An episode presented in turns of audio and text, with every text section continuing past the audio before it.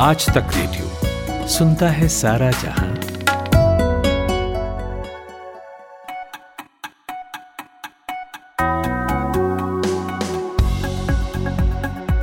नमस्कार, आदाब। 28 जनवरी की सुबह है ये। आज तक रेडियो पर आज का दिन सुन रहे हैं आप। मेरा नाम है जमशेद कमर सिद्दीकी। आज शुरुआत यूपी की सियासत की खबर से करेंगे, जहां कल समाजवादी पार्टी ने 56 सीटों पर अपने उम्मीदवार घोषित किए हैं, जहां सपा के कई पुराने नेताओं का टिकट कटा और बागी नेताओं को ज्यादातर टिकट दिए गए। जानेंगे कि किन पुराने नेताओं का टिकट कटा और इसकी वजह क्या रही। फिर सुनेंगे लल्लन टॉप के संपादक सौरभ द्विवेदी और सपा प्रमुख अखिलेश यादव के इंटरव्यू का एक छोटा सा हिस्सा, जहां अखिलेश के परिवार में पनपे मतभेद से लेकर उनके पेंशन देने के वादे पर सवाल किए गए। इसके बाद चलेंगे पंजाब, जहां कल राहुल गांधी ने जल्द ही सीएम का चेहरा घोषित करने का ऐलान किया है। आखिर इसकी जरूरत क्यों पड़ी और चन्नी और सिद्धू में से किसकी तरफ झुकाव ज्यादा लग रहा है, समझेंगे।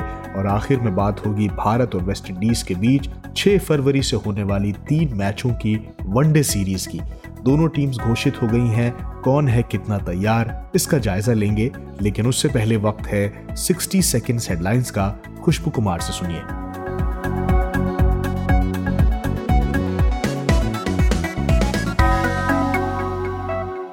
शुक्रिया जमशेद। आरआरबी एनटीपीसी भर्ती विवाद में छात्रों ने आज बिहार बंद का किया ऐलान, यूपी में अलर्ट जारी। वहीं बंद में हिस्सा नहीं लेंगे खान सर, छात्रों से की प्रोटेस्ट ना करने की अपील। पीएम नरेंद्र मोदी आज करियप्पा ग्राउंड में एनसीसी रैली को करेंगे संबोधित। केंद्रीय गृह मंत्री अमित शाह आज रुद्रप्रयाग जाएंगे, पार्टी प्रत्याशी के लिए डोर टू डोर प्रचार करेंगे। वहीं यूपी विधानसभा चुनाव के लिए भाजपा के राष्ट्रीय अध्यक्ष शाहजहांपुर में संगठन के नेताओं के साथ करेंगे बैठक। मुजफ्फरनगर में अखिलेश यादव और जयंत चौधरी संयुक्त प्रेस कॉन्फ्रेंस को आज करेंगे संबोधित। यूरोपियन यूनियन की मेडिकल एजेंसी ने फाइजर की कोविड कैप्सूल को दी मंजूरी। एयरलाइंस कंपनी स्पाइसजेट पर 180 करोड़ रुपए बकाया मामले में सुप्रीम कोर्ट में आज होगी सुनवाई।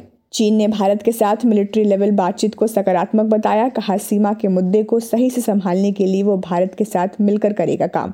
और पाकिस्तान के बलूचिस्तान में आतंकी हमला, सेना के 10 जवानों की हुई मौत।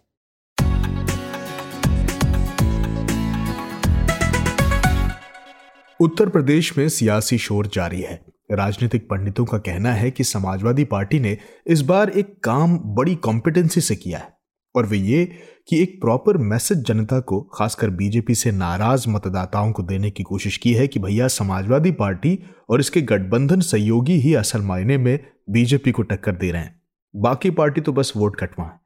कहा भी जा रहा है कि ये चुनाव मेजरली बाइपोलर हो गया है। एक और काम अखिलेश ने किया था। चुनाव से कुछ महीने पहले लगातार अखिलेश ने सपा का दायरा बढ़ाने की भरपूर कोशिश की। इसके लिए कांग्रेस, बसपा से लेकर बीजेपी से आए नेताओं को साइकिल पर सवार कर लिया, और अब उन लीडरान को टिकट देने की बारी है। असमंजस ये था कि जो पुराने दिग्गज नेता हैं, पार्टी के कार्यकर्ता हैं, उन्हें टिकट दिया जाए या दूसरे दलों से आए बागियों को। कल समाजवादी पार्टी की एक और लिस्ट आई, इसने इस उहापोह को तनिक क्लियर किया। अवध और पूर्वांचल के इलाकों के जिन 56 सीटों पर उम्मीदवार सपा ने घोषित किए कल, इसमें कहा जा रहा है कि दल बदल कर के पार्टी में आने वाले नेताओं को खास तवज्जो दी गई है और सपा के पुराने नेताओं का टिकट कटा है। तो कौन से कद्दावर नेता हैं जिनको टिकट मिले हैं और किनके टिकट कटे हैं, पूछा मैंने उत्तर प्रदेश की राजनीतिक खबरों को लंबे अरसे से लिख पढ़ रहे आज तक .in में सीनियर जर्नलिस्ट कबूल अहमद से। एक तो ये है कि समाजवादी पार्टी ने 56 प्रत्याशियों की अपनी लिस्ट जारी की है। आप उसमें देखेंगे तो ऐसे नेताओं को टिकट मिला है समाजवादी पार्टी में, जो खासतौर से मायावती के करीबी रहे हैं और बसपा छोड़कर आए हैं, चाहे वो रामचंद्र राजभर रहे हों या लाल जी वर्मा रहे हों या राकेश पांडे रहे हों जलालाबाद से, या दाऊद अहमद, खासतौर से रमाकांत यादव जो भारतीय जनता पार्टी से आए हैं। तूफानी सरोज तो ऑलरेडी पार्टी में रहे हैं, तो ब्रह्म शंकर त्रिपाठी हैं, और विनय शंकर तिवारी जो हरीश शंकर तिवारी के बेटे हैं। ये बड़े नेता, उनको टिकट दिया गया है जो खासतौर से बहुजन समाज पार्टी छोड़कर सपा ज्वाइन किए हैं, और पार्टी के काफी कद्दावर नेताओं के तौर पे उनकी अहमियत रही है अपनी राजनीतिक इलाकों में। अपनी समाज पे भी वो मजबूत पकड़ रखते रहे हैं, और एक अंबेडकर वाली विचारधारा वाली जो सोच रही है वो रही है मदद जी की है। ऐसे बहुत सारे नेताओं को समाजवादी पार्टी ने टिकट दिया है, जो खासतौर से दारा सिंह चौहान एक बड़ा नाम है, जिनको टिकट दिया गया है, जो योगी सरकार में कैबिनेट मंत्री थे और वो छोड़ के आए हैं, उनको दिया गया है। 56 कैंडिडेट की लिस्ट आई है, वो थोड़ा सा अवध से लेके और वहां तक गई है। एक नईम गुर्जर को दिया है जो बसपा से आए हैं और कांग्रेस से आए हैं, तो कांग्रेस और जो बसपा से आए हैं ज्यादातर उन लोगों को प्रत्याशी बनाया गया है। और अगर हम टिकट देखते हैं, अगर जो कटा है, तो एक दिग्गज नेता हुआ करते थे अंबेडकर नगर से, राममूर्ति वर्मा जी कैबिनेट मंत्री हुआ करते थे, अखिलेश सरकार में भी कैबिनेट मंत्री रहे, उससे पहले मुलायम सिंह सरकार में भी रहे, उनको इस बार टिकट नहीं दिया गया, उनकी दर पे रामचंद्र राजभर को दिया गया है।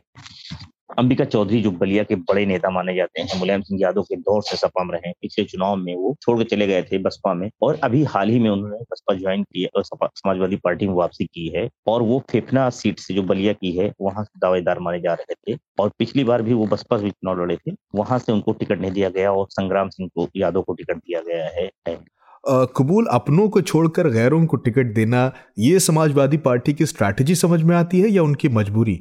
आपको नहीं लगता कि कार्यकर्ता और बागियों का अगर मोहभंग हुआ तो इसका नुकसान पार्टी को हो सकता है?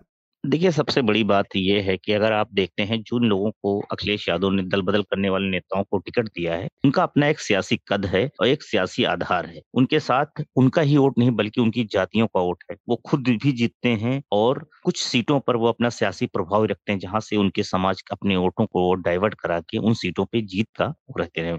आप देखेंगे तो वो ऐसे लोग हैं जो बसपा में मायावती के बड़े कर्णधार हुआ करते थे। आज पिछड़ी जातियां या दलित नेता के तौर पर वो उसमें मजबूत तौर पे रहे हैं। अगर हम ब्राह्मणों की बात करें तो हरीश शंकर तिवारी के बेटे खुद भी जीतते हैं, एक आध सीटों पर अपना सियासी प्रभाव भी रखते हैं पूर्वांचल के ब्राह्मणों में। इसी तरह से रामचल राजभर को देखेंगे तो राजभर समुदाय के बीच में उनकी अच्छी खासी पैठ है। इसी तरह लाल जी वर्मा है, कुर्मी समुदाय के, वो खासतौर से अवध बेल्ट, अम्बेडकर नगर, फैजाबाद और बहराइच है, इस बेल्ट में उनकी अच्छी खासी आधार है और उस समाज के बीच में एक बड़े नेता माने जाते हैं। समाजवादी पार्टी ने अगर उन्हें टिकट दिया है तो एक अच्छी खासी पॉलिटिकल स्ट्रेटजी भी है अखिलेश यादव की। अखिलेश यादव एक बार बात कर रहे हैं कि ये लोहिया और अंबेडकर दोनों के एक गठबंधन है, ये अगर अंबेडकरवादी और लोहियावादी दोनों एक हो जाएंगे तो भारतीय जनता पार्टी को हम मात दे देंगे। अखिलेश यादव इसी स्ट्रेटजी से इस बार चुनाव में है, इसीलिए वो अपने कुछ पार्टी के जो पुराने नेता हैं या रहे हैं जो चुनाव लड़ते रहे, उनको उस बार उनका टिकट काट कर ऐसे लोगों को दिया गया है। अब ये निश्चित तौर पे एक बात है कि जिन लोगों को टिकट कटा है वो लोग बगावत कर रहे हैं। अभी हमने देखा है खासतौर से मुरादाबाद, ये पूर्वांचल के इलाके में, पश्चिम के उत्तर प्रदेश में और रुहेलखंड में जिन लोगों को सपा ने टिकट काटा है वो पार्टी छोड़ के चले गए हैं, दूसरी पार्टी में चले गए। हालांकि कुछ लोगों को इन्होंने संगठन में और जिला अध्यक्ष इस टाइप का बनाकर भी साधने की कवायद की है। बहुत बहुत शुक्रिया हमसे बात करने के लिए कबूल अहमद। और अब आपको सुनाते हैं आज तक रेडियो की सहयोगी टीम डल्लन टॉप के संपादक सौरभ द्विवेदी का समाजवादी पार्टी के मुखिया अखिलेश यादव से इंटरव्यू का एक हिस्सा। बेरोजगारी और परिवार में दरार जैसे कई पहलुओं पर अखिलेश से सवाल किया गया, जिसका उन्होंने जवाब दिया। कई लोगों ने कहा कि अखिलेश भैया से, जाहिर सी बात है जो ऐसा लिख रहे थे वो आपके समर्थक होंगे, तो स्नेह में ये संबोधन दे रहे थे, अखिलेश भैया से पूछिएगा कि वो तो करहल से पर्चा भर रहे हैं, डिम्पल जी कहाँ से पर्चा भरेंगी? कोशिश करेंगे कि ज़्यादा लोग परिवार के चुनाव न लड़ें। ये कई लोगों ने रेखांकित भी किया कि अखिलेश जी की ये एक चिंता भी है, कंसर्न भी है। आपके परिवार के 4 लोगों के नाम लिखे हैं जो राजनीति में सक्रिय हैं। अपर्णा बिष्ट यादव, वो जब गई तो किसी ने बड़ी दिलचस्प टिप्पणी की ट्विटर पे कि ये एक इकलौता ऐसा ट्रांसफ़र है जिससे सपा भी खुश है, भाजपा भी खुश है। अपर्णा, क्या आपके पास टिकट मांगने के लिए आई थी लखनऊ कैंट की सीट से? मैंने नेताजी से और पार्टी में तय किया था कि बहुत कम लोग परिवार के इस बार चुनाव लड़ेंगे। अच्छा, तो जो पिछली बार वो लड़ी थी तो वो कट हो गया टिकट?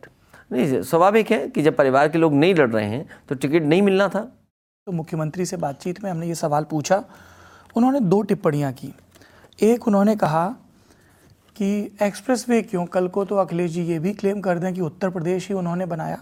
और फिर पूर्वांचल एक्सप्रेसवे पे उन्होंने स्पेसिफिकली कहा कि बिडिंग गड़बड़ थी और सिर्फ 20% ज़मीन का अधिग्रहण हुआ था, इसलिए उनका ये दावा, यानी अखिलेश यादव का या समाजवादी पार्टी का ये दावा कि पूर्वांचल एक्सप्रेसवे उन्होंने बनाया, वो गलत है। उन्होंने ज़मीन का अधिग्रहण किया और तब जाके 2018 के आखिरी में वो शिलान्यास करवा पाए, ऐसा उन्होंने कहा। तो मैं ये बताना चाहता हूँ कि समाजवादी सरकार थी जी। और उस समय पूरा का पूरा अलाइनमेंट बनाया गया था, 341 किलोमीटर्स उसको ज़मीन लेने का काम शुरू हुआ था। ज़मीन आम सहमति किसानों की बन गई थी और 70% से ज़्यादा किसानों की आम सहमति हो गई थी। बजट से 40 या 50% ज़मीन ले ली गई थी। और जो गाइडलाइंस कहती हैं जी कि टेंडर आप तभी कर सकते हैं जब 50% से ज़्यादा ज़मीन आपने एक्वायर कर ली हो, तो समाजवादी सरकार में 50% से ज़्यादा ज़मीन एक्वायर हो गई थी।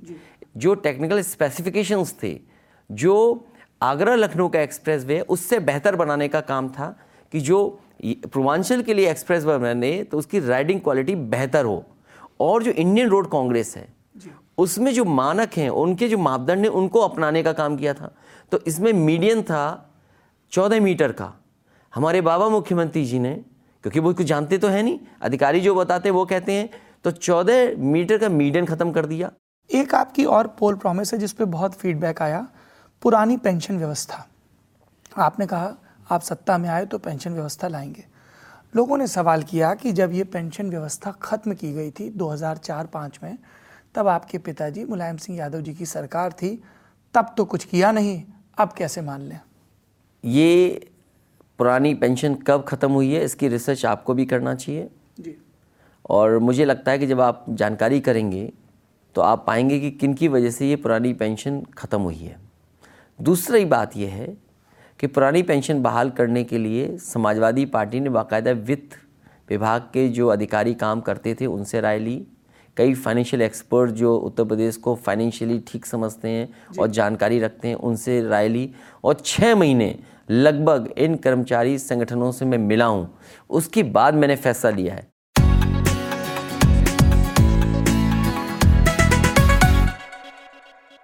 तो यूपी की सियासत के बाद अब चलते हैं पंजाब की तरफ।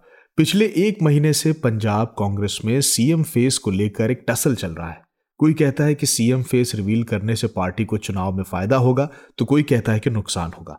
अब आप देखें कि जब आम आदमी पार्टी ने ये साफ किया था कि साहब हम तो सीएम फेस रिवील करके ही चुनाव लड़ने वाले हैं, तो पंजाब कांग्रेस के अंदर एक अलग खलबली मच गई थी, क्योंकि कांग्रेस आला कमान ने ये पहले ही साफ कर दिया था कि पार्टी किसी एक चेहरे को प्रोजेक्ट करके चुनाव नहीं लड़ने वाली।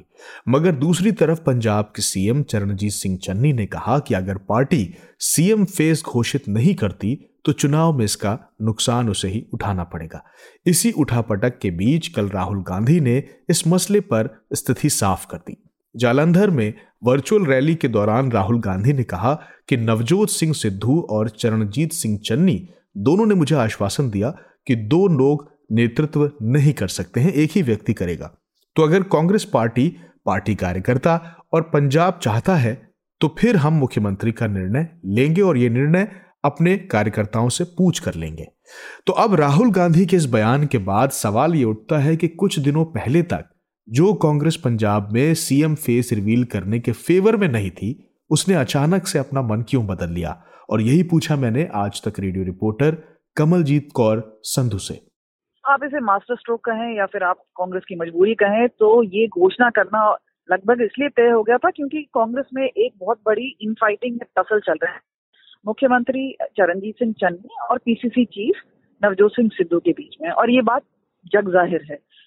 इसको लेके राहुल गांधी जब आए, खासतौर पे उनको मोगा में आना था, उसके बाद वो आ नहीं पाए। उसके बाद हमने देखा किस तरह से इलेक्शन कमीशन ने प्रतिबंध लगा के रखे थे, लेकिन 27 तारीख को वो आए हैं और दोनों से ही बातचीत हुई और उन्होंने कहा कि जिनको भी तय किया जाएगा मुख्यमंत्री का चेहरा, जो दूसरा आदमी है वो उसको सपोर्ट करेगा।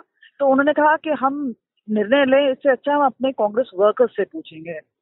तो इस तरह से देखा जाए, आम आदमी पार्टी ने जिस तरह से घोषणा की, एक टेली सर्वे कर दिया, उसमें उन्होंने कहा कि 22 लाख लोगों ने इसमें जवाब दिया है, उसके बजाय उन्होंने कहा कि हम अपने कांग्रेस वर्कर से बनेंगे। उन्होंने पंजाबियत की बात की, हर चीज की बात की, लेकिन जब सीएम चेहरे की बात की और स्टेज पे हमने सुना नवजोत सिंह सिद्धू ने कहा कि अगर चेहरा की घोषणा हो जाती है तो कांग्रेस जीत जाएगी, 70 सीटें आ जाएंगी।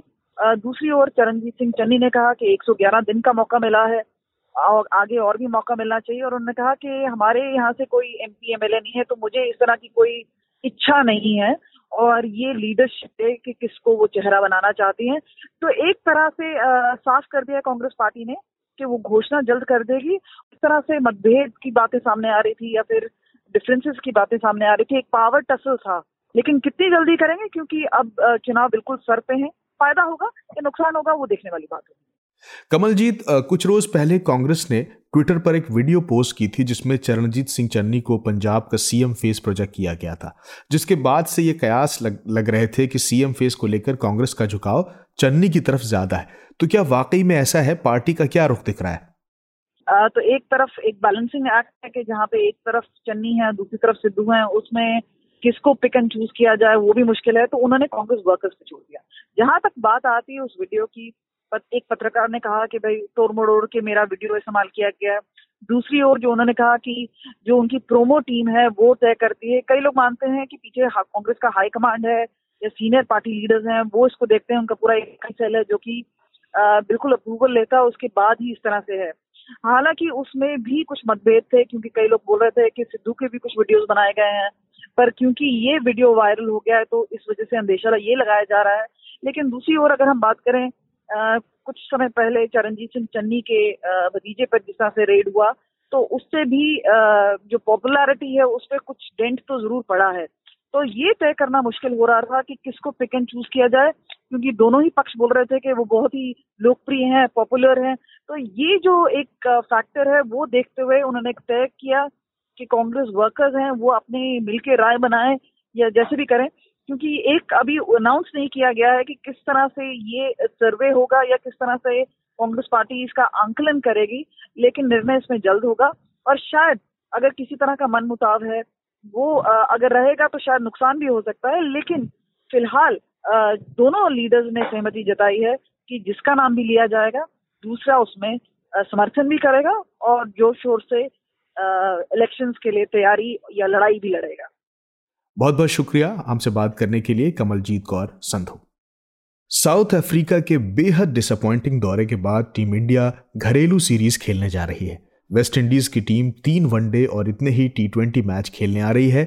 6 फरवरी से पहले ओडीआई सीरीज खेली जाएगी अहमदाबाद में, फिर तीनों टी20 मैच कोलकाता में खेले जाएंगे।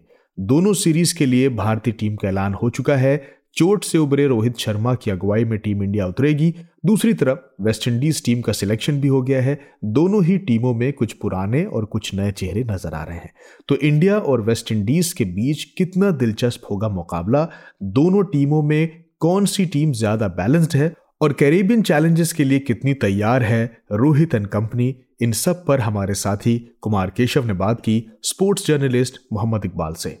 इकबाल, वेस्ट इंडीज के साथ सीरीज होनी है, पहले ओडीआई सीरीज खेली जाएगी और इसके लिए टीम इंडिया का सिलेक्शन हो गया है। कुछ अचरज किसी खिलाड़ी के नाम को देख करके आपको हो रहा है? नहीं केशव, देखिए सरप्राइज तो नहीं है किसी भी खिलाड़ी को लेकर के। स्पेशली वनडे टीम को जब आप देखते हैं तो इसमें कोई बहुत ज्यादा सरप्राइज नहीं है। बट यस, जो टी20 स्क्वाड है उसमें से मैं थोड़ा सा सरप्राइज हूं कि अभी भी भुवनेश्वर कुमार का वहां पर नाम है।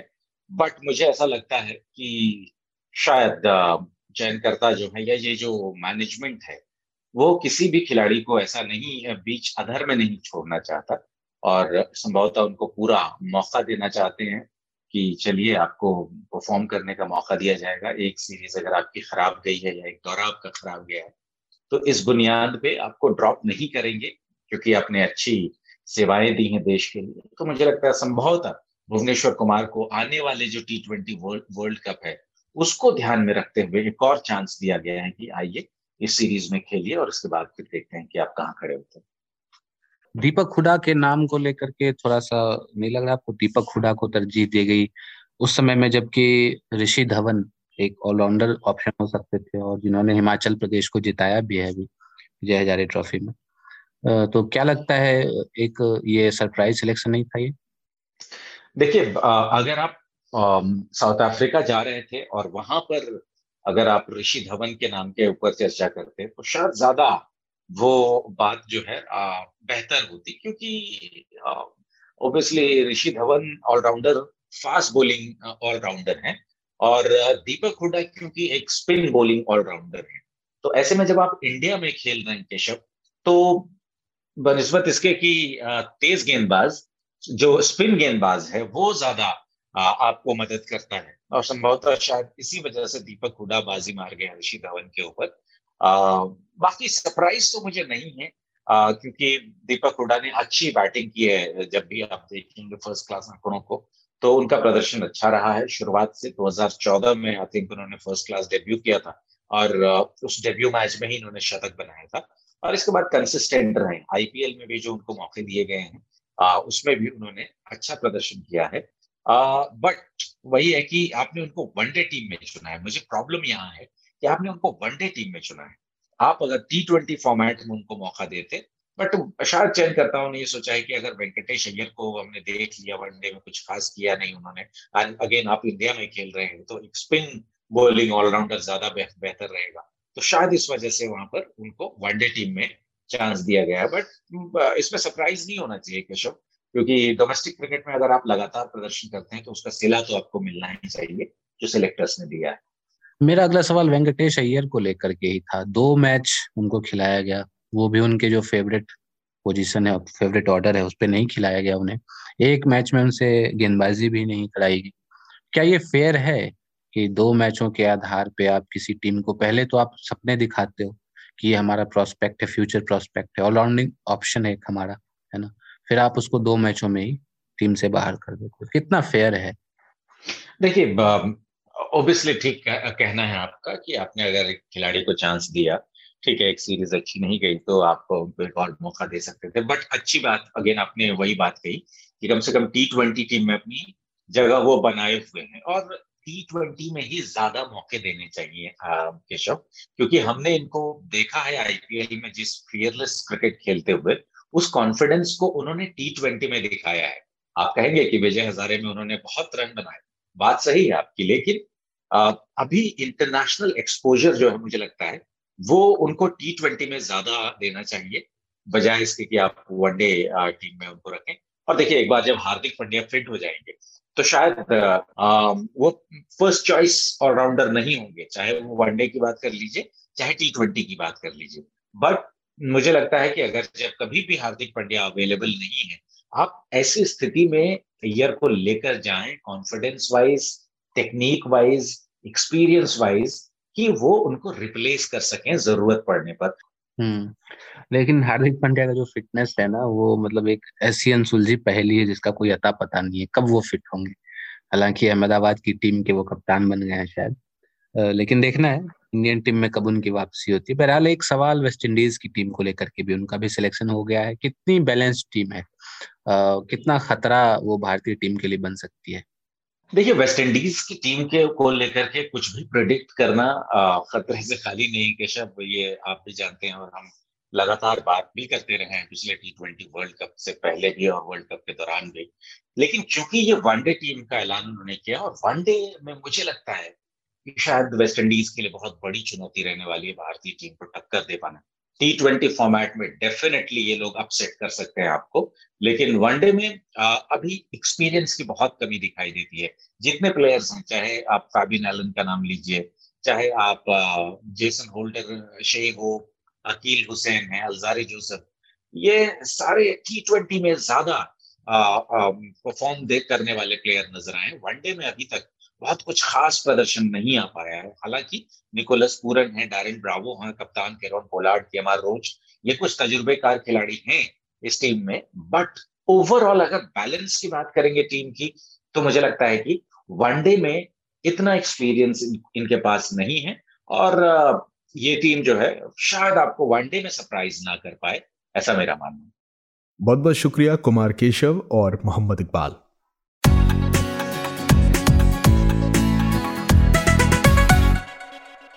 अब चलते हैं आज के अखबार की गली में, जानते हैं कि देश विदेश के अखबारों में आज कौन सी खास सुर्खियां हैं। और इसके लिए हमारे साथ हैं खुशबू कुमार, जिन्होंने देश विदेश के अखबारों को सुबह सवेरे पढ़ा है। गुड मॉर्निंग खुशबू, क्या है आज देश के अखबारों में खास? Good morning Jamshed. तो मेरे सामने अभी जनसत्ता खुला हुआ है और यहाँ पर जो सबसे बड़ी खबर है वो कोरोना से जुड़ी है। हेडलाइन है कि दिल्ली में सप्ताहांत कर्फ्यू खत्म, रात में पाबंदी रहेगी जारी और 50% कैपेसिटी के साथ रेस्टोरेंट्स और थिएटर्स और बार जो है वो खोलने की अनुमति दे दी गई है। साथ ही साथ यहाँ पर ये भी है कि 6 राज्यों में संक्रमण दर जो है वो कम हुई है। महाराष्ट्र, उत्तर प्रदेश, दिल्ली, ओडिशा, हरियाणा और पश्चिम बंगाल। और एक और ख़बर है कोरोना से जुड़ी है, यहाँ पर तीनों खबर को लेते हुए ये लीड खबर है कि कोविशील्ड और कोवैक्सीन अब बाज़ार में भी, तो जो इंतज़ार था DGCA का पिछले 1-2 हफ्ते से, वो कल कुछ शर्तों के साथ अब मार्केट अप्रूवल मिल गई है, तो ये अब खुले बाज़ार में ये दोनों वैक्सीन्स मिलेंगी। और फिर जनसत्ता की जो दूसरी हेडलाइन है कि वो है कि आसमा का महाराजा, और वहीं दैनिक जागरण लिखता है कि 7 दशक बाद टाटा के पास लौटे महाराजा। तो एयर इंडिया की जो 100% हिस्सेदारी है और जो प्रबंधन है वो टाटा समूह को सौंपा गया है। बिल्कुल खुशबू, लेकिन ये तो आपने हवाई जहाज़ की खबर बताई, मैं आपको एक ज़मीनी खबर बताता हूँ। जनसत्ता में मैं देख रहा हूँ, हिंदुस्तान की राजधानी दिल्ली से है ये। एक विवेक विहार थाना क्षेत्र में एक महिला का ससुराल से अपहरण किया गया, सामूहिक बलात्कार किया गया। आरोपियों ने पीड़िता के बाल काटे, चेहरे पर कालिक पोत दी, एक आपसी दुश्मनी की बात थी, और फिर जूतों की माला पहनाकर उसे कस्तूरबा नगर इलाके में सड़क पर घुमाया गया। बुधवार को पुलिस को उसकी जानकारी मिली। सूचना मिलने के बाद आरोपियों के घर से पीड़िता को मुक्त कराया गया और उसे अस्पताल ले जाया गया। इस घटना के बारे में 11 आरोपियों में से 9 को गिरफ्तार किया गया है, जिसमें एक परिवार की 7 महिलाएं हैं। और ये हैरानी की बात है कि ये घटना जो है वो पुलिस बूथ से कुछ ही दूर पर हुई है। हाँ जमशेद, तो इस तरह की घिनौनी वारदात जब हमारे देश की राजधानी दिल्ली में ही हो तो ये बहुत बड़ी शर्म की बात है, क्योंकि कई दावे इस पर किए जाते हैं। साथ ही इस पूरे मामले की जो सबसे शर्मनाक बात मुझे लगी वो यही कि बीच बाज़ार में एक महिला की इज़्ज़त की धज्जियाँ जो है महिलाओं ने ही उड़ाई है। अगर आप इस घटना का एक वीडियो भी देखेंगे तो आपको ये बात एकदम साफ साफ दिखाई देगी। बहरहाल मैं खबर देख रहा हूँ जो एशियन एज में है, और ये इंडिया सेंट्रल एशिया समिट के हवाले से है जो थर्सडे को हुई थी। और इसमें प्रधानमंत्री ने साथ ही साथ जो उज्बेकिस्तान, कजाकिस्तान, किर्गिस्तान रिपब्लिक के जो प्रेसिडेंट्स हैं उन्होंने आपसी रिश्तों को एक नई ऊंचाइयों पर ले जाने की बात की है, और साथ ही साथ जो ट्रेड लिंक्स हैं उनको और ज़्यादा स्ट्रेंथन करने की बात की है। और एक खबर मैं आपको इंडियन एक्सप्रेस से बताना चाहूँगी कि RRB NTPC मामले में जो रेलवे जिन्होंने एग्ज़ाम्स दिए थे उनके समर्थन में छात्र संगठनों ने 28 जनवरी को बिहार बंद की अपील की है, यानी आज बिहार बंद रहेगा। और इस आंदोलन को जमशेद महागठबंधन की सभी पार्टियों ने समर्थन दिया है। इसमें अपनी भागीदारी के लिए कल RJD, कांग्रेस, माले, CPI और CPM की बैठक हुई, और इसमें तय हुआ कि महागठबंधन को एकजुट होकर जो रेलवे कैंडिडेट्स हैं उनका साथ देना है। और ये भी कहा कि चुनाव से ज़्यादा ज़रूरी जो है वो छात्रों, युवाओं का भविष्य है। खुशबू, छात्रों की पिटाई का जो मामला है, प्रदर्शनकारी छात्रों का, वो काफ़ी अब तूल पकड़ता दिख रहा है। सरकार इस पर बैकफुट पर भी दिखाई दे रही है। प्रयागराज में जिन छात्रों पर लाठीचार्ज किया था उनमें कई अधिकारियों को निलंबित भी किया गया, और उसी पर आधारित है ये दैनिक भास्कर का कार्टून जिसे नकवी साहब ने बनाया। बहुत ही शानदार कार्टून है, एक इसे बिल्कुल उसी तर्ज पे बनाया गया है जो बंगाल चुनाव से पहले एक तस्वीर हमने देखी थी। ममता बनर्जी फुटबॉल के ऊपर प्लास्टर चढ़ा हुआ अपना पैर रखकर खड़ी हुई हैं, टेक्स्ट जो था वो खेला होबे। एग्जैक्टली उसी तर्ज पर इन्होंने उत्तर प्रदेश के चुनाव से पहले ये तस्वीर बनाई है। इसमें एक छात्र है जिसके हाथ पर प्लास्टर है, पैर पर प्लास्टर है, और वो पूछ रहा है कि खेला होबे। सरकार को इस पे तनकीद करने की कोशिश की गई है कि उत्तर प्रदेश चुनावों में छात्रों पर हुई इस पिटाई का क्या असर होगा, क्या इसका परिणाम वही होगा जो बंगाल में हुआ था। खुशबू, देश के अखबारों का जिक्र तो हो गया, अब इंटरनेशनल अखबारों की तरफ रुख करते हैं। आज विदेश के अखबारों में कौन सी खास हेडलाइंस हैं? हाँ जमशेद, तो मैं सबसे पहले वॉशिंगटन पोस्ट से शुरू करना चाहूँगी। रूस यूक्रेन में जो जारी तनाव है उसके बीच अमेरिकी राष्ट्रपति जो बाइडन ने रूस के 27 डिप्लोमेट्स को देश छोड़ने का आदेश दिया है, और ये वॉशिंगटन से ये आदेश जारी करने के अलावा भी बाइडन एडमिनिस्ट्रेशन ने यूक्रेन के नेटो में शामिल नहीं करने की जो रूसी मांग है उसको भी खारिज कर दी। एक अली खबर आई भी थी, मैंने आपको बताया था। और फिर बाइडन ने यूक्रेन पर हमले की स्थिति में रूस को कड़े परिणाम भुगतने की चेतावनी भी दी। उन्होंने कहा है कि अगर रूस ने हमला किया तो वो रूस की 85,000 करोड़ रुपए की जो नॉर्ड स्ट्रीम 2 गैस पाइपलाइन है उसको रोक देंगे। और एक ख़बर मैं आपको द गार्डियन से बताना चाहूँगी, जमशेद पोलैंड से है ये ख़बर। पोलैंड में विरोध प्रदर्शन हो रहा है जब एक 37 साल की महिला की मौत हो गई है, वो भी इस वजह से कि उसे अबॉर्शन करवाने से मना कर दिया गया था। और ये मामला तब हुआ है जब एक साल पहले ही यूरोप में सबसे रिस्ट्रिक्टिव अबॉर्शन लॉ इंट्रोड्यूस किया गया था। इसके मुताबिक जिसमें भ्रूण की असमानताओं को देखते हुए, फीटल एबनॉर्मलिटी को देखते हुए जो अबॉर्शन है उसको इलीगल माना गया है। और गर्भपात जो है, जो अबॉर्शन है, वो सिर्फ रेप केसेस में या फिर जब लगे कि माँ का जीवन और उसका स्वास्थ्य जो है वो खतरे में है, इन सब को ही देखते हुए अबॉर्शन करवाया जा सकता है। तो यहाँ पर डॉक्टर्स का कहना है कि फीटल की एबनॉर्मलिटी थी जिसकी वजह से उन्हें अबॉर्शन नहीं करवाया गया। डॉन में ख़बर है कि पाकिस्तान में जिहाद के लिए अब चंदा अगर आप कलेक्ट करते हैं तो वो देशद्रोह जैसा अपराध होगा। तो ये पाकिस्तान में लाहौर हाई कोर्ट ने आतंकी गतिविधियों पर कंट्रोल के सिलसिले में ये एक महत्वपूर्ण फैसला सुनाया है और कहा है कि अगर कोई जिहाद के चंदा लेते हुए मिला तो उसके खिलाफ राजद्रोह का मामला दर्ज होगा। हाई कोर्ट ने 2 आतंकियों की सज़ा के खिलाफ अपील को खारिज करते हुए ये फैसला सुनाया है और दोनों आतंकी जो है वो एक संगठन के लिए धन वसूली करते हुए पकड़े गए थे। बहुत बहुत शुक्रिया खुशबू इस जानकारी के लिए, थैंक यू सो मच। आज तारीख है 28 जनवरी। इतिहास के आईने में ये दिन किन यादों और घटनाओं के लिए जाना जाता है, चलिए आपको बताते हैं। आज की तारीख अंतरिक्ष में हुई एक बेहद अफसोसनाक घटना के लिए याद किया जाता है। साल 1986 था वो। अमेरिका का एक अंतरिक्षयान जिसने फ्लोरिडा से उड़ान भरी थी, 73 सेकेंड के भीतर ही इसमें विस्फोट हो गया था और इसमें सवार एस्ट्रोनॉट्स की मौत हो गई थी। आज मशहूर स्वतंत्रता सेनानी लाला लाजपत राय का जन्म हुआ था। साल 1865 साल था वो और पंजाब के मोंगा ज़िले में इनकी पैदाइश हुई थी। उन्हें शेर पंजाब भी कहा जाता है। इसके अलावा मशहूर संगीतकार ओपी नैयर का आज ही की तारीख को निधन हुआ था। साल था 2007। तो इस जानकारी के साथ अब मुझे दीजिए इजाजत, फिर होगी आपसे मुलाकात। कैसा लगा आपको ये पॉडकास्ट, हमें जरूर लिखिएगा। हमारा पता है radio@aajtak.com। इस पॉडकास्ट के प्रोड्यूसर हैं सूरज कुमार और साउंड डिजाइन है कपिल देव सिंह का। मेरा नाम है जमशेद कमर सिद्दीकी। सुनते रहिए आज तक रेडियो। नमस्कार।